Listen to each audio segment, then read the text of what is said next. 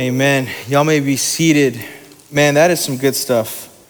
Man, I can't get over, man. That worship team, we're so blessed. And one of the things I love the most is seeing Octavio up here, one of our very own students, just jamming on the cello. Man, that's so cool. And you see him on Sunday mornings jamming and playing with every band. And we're privileged and blessed to be able to have students that are willing to stand up, right, and use their gifts and talents.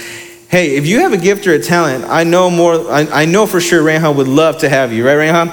He would love to have you on the team. You want to sing? I mean, we're here to also push you and motivate you to serve, okay? And use your gifts and talents for that. Well, so excited. We're in week 3, and I'm happy to be here, and I'm happy to see you guys come together. As I was saying earlier, I'm so happy because about a year ago around this time, there you go, thanks Octavio. About a year ago this time, we started hearing a little bit about the coronavirus. We started hearing about, I think the first case was in February, if I'm not mistaken, around here. And I know we get tired of hearing that. We get sick and tired of hearing about COVID-19. Well, we get it. Yeah, it's been a whole year of that. But I had to bring it up today because it reminded me of when we were not able to do this. Not only were we not able to do this, we weren't able to leave our house. Okay, so I remember when quarantine first happened, I was a little rebellious. I should not have been. But I remember the night that Facebook was sharing all these messages about how there was like a mandate, like the judge said, you can't leave your house past 11 or something. And I was like, whatever. So I drove out and I'm driving and it's like a movie. Like it's dead silent. There's nobody on the road. And it literally kind of scared me. I was like, yo, this is weird. Like this is like the start of a scary movie that I know is not gonna end well. And I'm out here driving, probably gonna die. But I didn't. I ended up, God bless me to go back home and I stayed home. But then the next couple weeks, things started getting crazier and then we got shut down. Does anybody remember when the whole America shut down? Do you guys remember that? Were any of you had to be stuck at home? Yeah, right? What were some things that you did when you were stuck at home? Lifetime? My mom, what'd you say? Left home? Oh no, okay. You're still alive, so praise God for that. So you should not have left home. You were supposed to stay home. But I remember I was here in my office. I was still the ministry assistant. And I remember being on my computer and I get an email or a message. We had just got back from a mission trip called Beach Reach. It was a spring break mission trip. And the people that we were staying with next to us got COVID. And we were freaking out. I was like, what do I do? I was exposed. They were staying to the house next to us, and what if we cross paths at one point? What if I touched, the steps? And I started freaking out. And Marcus was like, dude, go home. So I remember going home, and I was in my house alone. Well, I had roommates, but I was in my house, in my room, for I think a month. In my room, okay. And I remember feeling so alone. And I used to think that I was so strong mentally. I used to think that I could be on my own, and I could not. I freaked out and I started feeling anxious. What if this never gets cleared? What if I'm in my room forever? And I can't go to Whataburger again? No. What if I'm never able to live life again? I felt trapped. I felt like it was literally a prison. And I know maybe that's exaggerating because, prisons are pretty bad. If you look in the cell, it's this tight of a room. And, I had an okay room and I had my TV in there, right? But you can only watch Netflix for so long until you go crazy. And I was in quarantine just, what do I do? I feel anxious. But the thing that got me through quarantine was obviously Jesus, but not only that, but the community that I was still able to engage with. You see, we're continuing our series and about talking about being overwhelmed, right? And we've talked about acknowledging where we are, right? We talked about dealing with our shame. And the thing is that we're now going to talk about the importance of community and how God puts community in our lives for a purpose. You see, it's so important to the everyday life of the Christian. And it's key when we deal with depression, anxiety, when we're overwhelmed.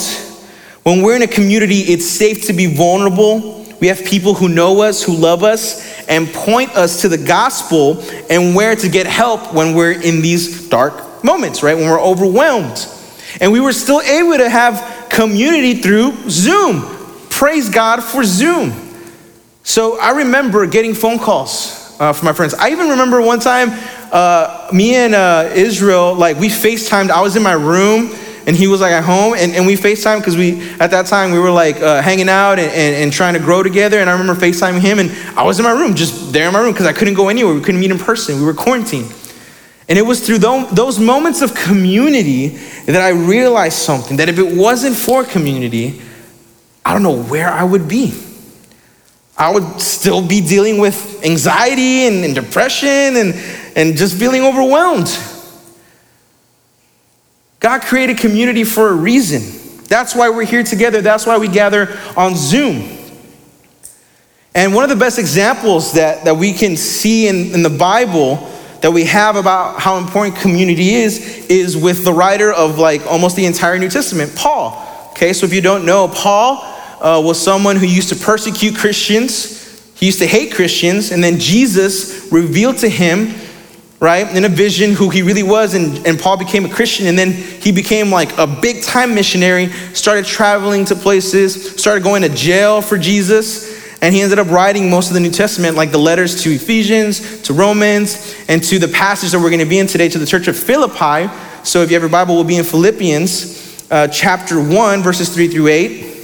And we're going to see how he was going through so many things, yet was still able to share the gospel and celebrate with his community. So how does Paul confront his current situation? So some scholars believe that he was writing this letter while he was in prison, possibly while he was, like in jail and trying to figure out how to do things. He was still writing to people, and he wrote a lot of letters out of prison. And I believe that the first thing that Paul does is that he confronts his situation with joy. He confronts his situation with joy. So again, Paul is here possibly writing to the church of Philippi or to the people of Philippi in prison, and he's writing with joy. Verse 3 says this, it says, I give thanks to my God, to our God, for every remembrance of you, always praying with what? Joy for all of you in my every prayer because of your partnership in the gospel from the first day until now. You see, one of Paul's many characteristics that we should try to emulate and follow is how often he prayed, but not only that he prayed, but how he prayed. And he prayed specifically with joy.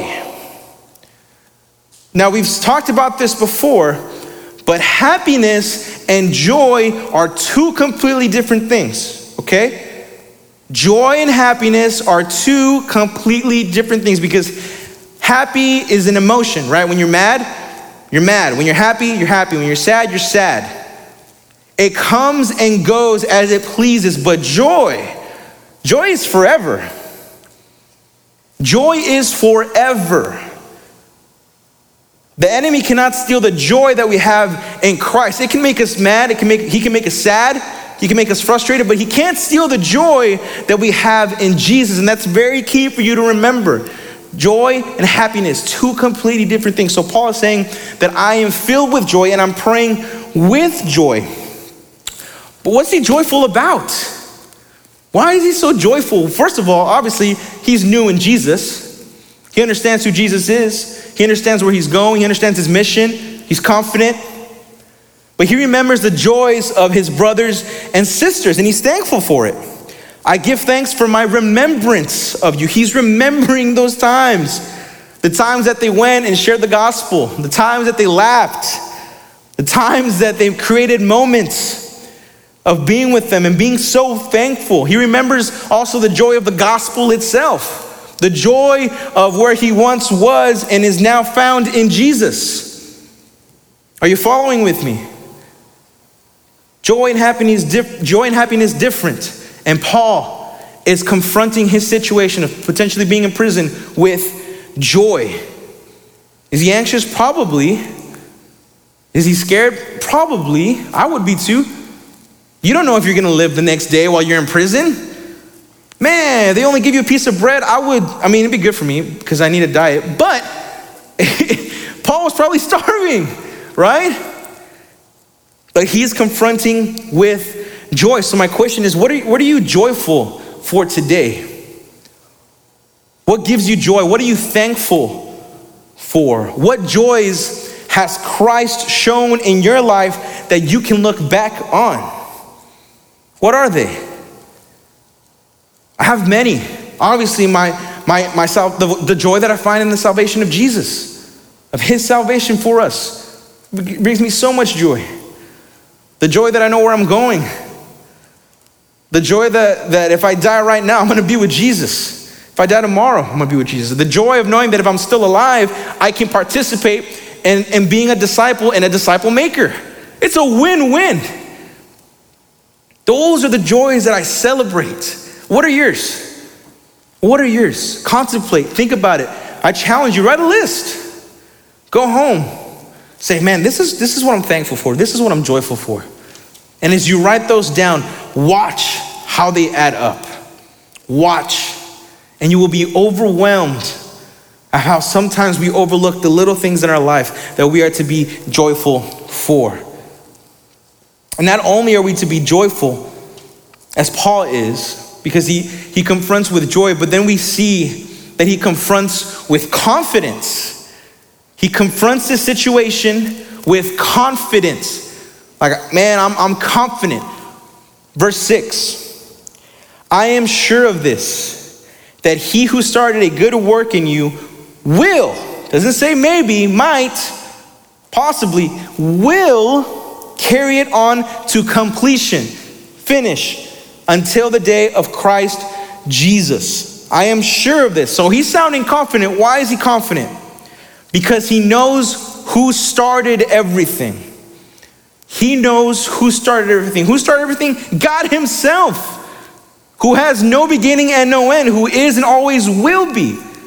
He knows, once again, who he's serving. He's reminding himself of the joys, and because of the joys, he can be confident, knowing that Jesus, who began this in the first place, is going to finish it. God finishes what he starts. God finishes what he starts.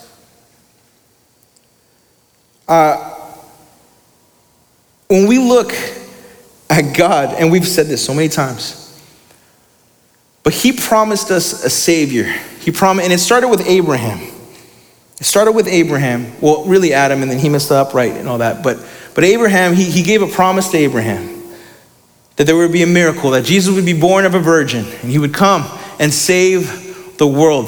That happened years later, but he completed it. He started with a promise, and he fulfilled that promise. The miracle of Jesus, who then grew to become a man, fully God, fully man, and to die on the cross for the sins of the world. Man, that's a joy right there. The seats that you're sitting in right now, this building that we're in is a building that was created, maybe a little over a year ago. And I remember we started this building project, and it was empty. It was something that we didn't know exactly how it was going to look at the end. We prayed faithfully that people would donate and that we would be able to pay this off and that we'd get the funds somehow. You can see behind me all the different things that this building went through. And at some point, I'm telling you, I didn't know, man, are we ever gonna finish? I remember Marcus talking to me and saying, bro, this is taking a toll, man. I don't know if we're gonna make it. Let's just paint everything black and just move in. Let's just not even worry about it. Let's just move in. But he was faithful because he knew the God that he served. And he was confident that he who began a good work would finish it. And I'm standing, y'all, this is crazy. I'm standing in front of you today. And I'm sharing some news with you that not a lot of people know. Y'all, by the end of this year, or earlier actually, in a few months, this building is gonna be fully paid off. Can we praise God for that? This build, hear me. I'm talking about hundreds of thousands of dollars here. Oh my gosh, it's a lot of money. Oh my gosh, okay. This building is going to be paid off. I mean, look at where we started. Ugh, está feo. But look at us now. We're in the beautiful blessing of God's promise, and we can be confident. We can approach our anxiety, depression, and fear in confidence, knowing that he who began a good work will complete it. God finishes his work. As our confidence grows, we understand also that we were created for community and that we are called to battle our anxieties together. We understand that we were created for community and that we are to battle our anxieties together. This building was not made by one person. This building took a lot of work, a lot of hands. Some of your young adult leaders, your C group leaders, painted some of these rooms. We were in this young adult room painting all day, sometimes till 10 at night. We put carpet squares. I remember, I think for Valley Project too, some of you guys over here for Valley Project, we were just finishing up. You can smell it still. And some of you guys are like, oh, it smells good. And I was like, oh, it smells bad, right? You can still smell it as new. And we put carpet squares and things like that. It took time. It took a community to finish. And with that being said, in times of anxiety and craziness and depression, we confront with community. We confront those things with community. Verse 7 says this, "Indeed, it is right for me to think this way about all of you, because I have you in my heart, and you are all partners with me in grace, both in my imprisonment and in the defense and confirmation of the gospel." We are partners of the gospel. You and me, we're partners of the gospel. That means that we're going to work together to share the gospel, to live out the gospel, to battle our anxieties and depression. The gospel is the one thing that connects us all together with people in McAllen, the Rio Grande Valley, Texas, the U.S., and all over the world. We have one thing in common for those of us that have surrendered their lives to Jesus.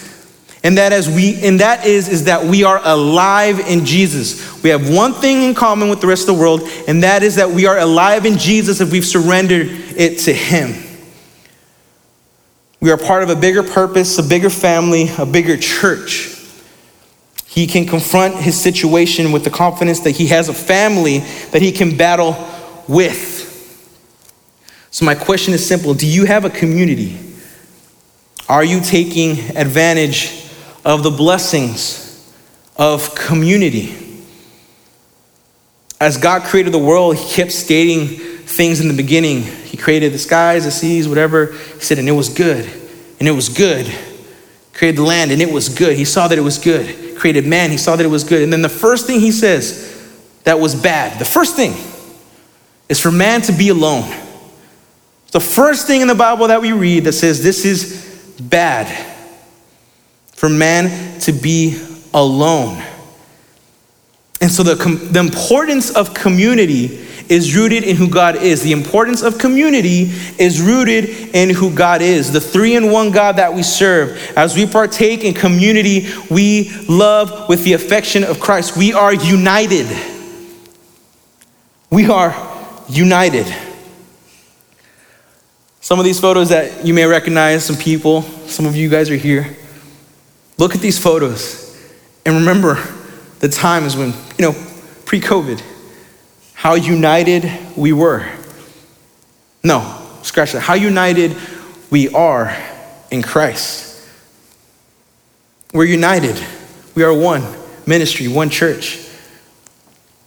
And we're partners of the gospel with BT, with FBE, with Palm Valley, with First McAllen.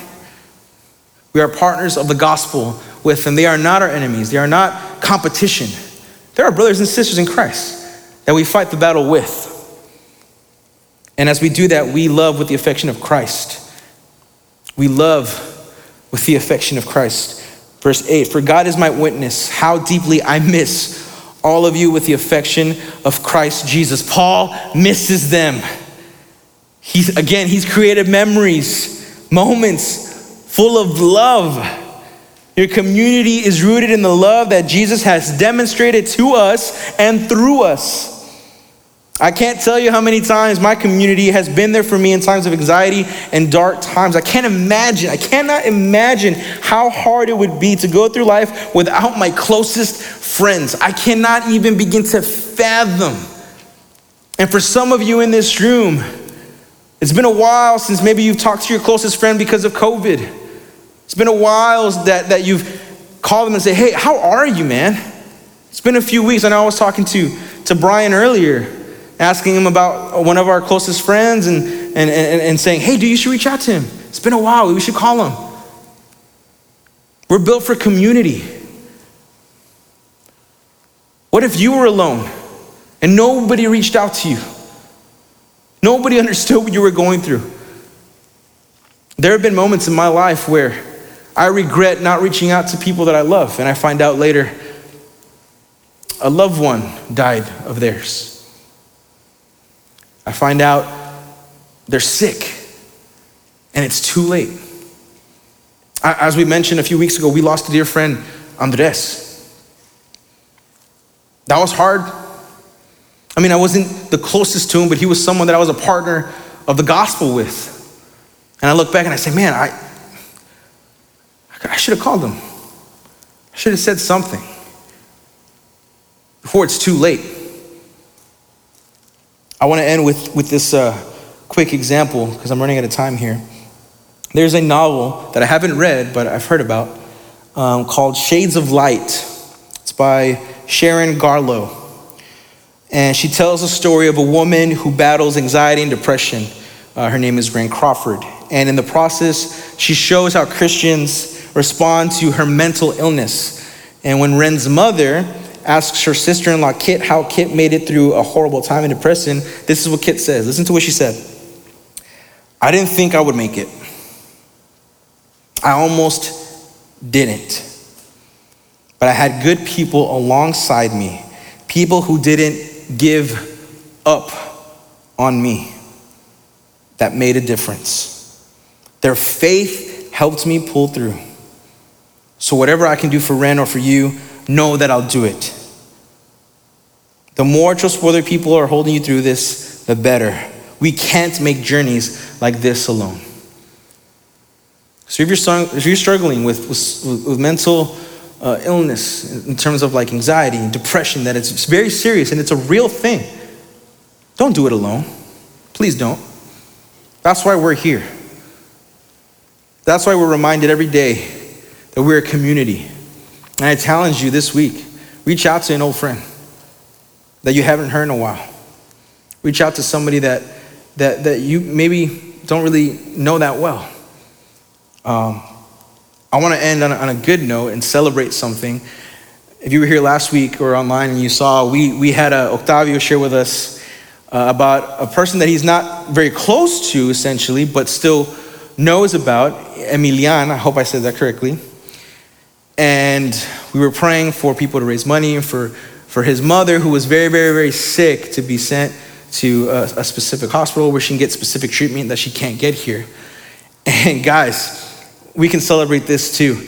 Our prayers were answered and we raised over $50,000 for that family. Can we celebrate that as well? I mean, this is the reason why we're the church. When we hear stories of Octavio, who's bold enough to say, I don't know you, man, but I'm gonna pray for you and I'm gonna do what I can to help you. That's community. That's what community looks like. And Calvary students, you are a community. But you're not a community meant to be just Calvary students. You're meant to look for the lost, for the broken. Because we know that we're broken and there are more people out there who are dealing with things like anxiety and depression and suicidal thoughts that we need to reach out to. because God values them. God loves them. For God so loved the world, not Calvary. For God so loved the world. Let's pray. Jesus, we thank you so much for reminding us about the importance of community, what it looks like to be brothers and sisters that struggle together. We pray that you give us the courage and the boldness to be vulnerable with our community, that we reach out to somebody this week that we haven't reached out in a while, that we would be able to share our lives with an older person or someone that we can consider as a mentor who has wisdom, that loves you, Jesus, and we can pour out our hearts, that we would be a church that looks at the other believers as partners in the gospel, and that we would continue to abide in you for everything and everything. In your name we pray, amen.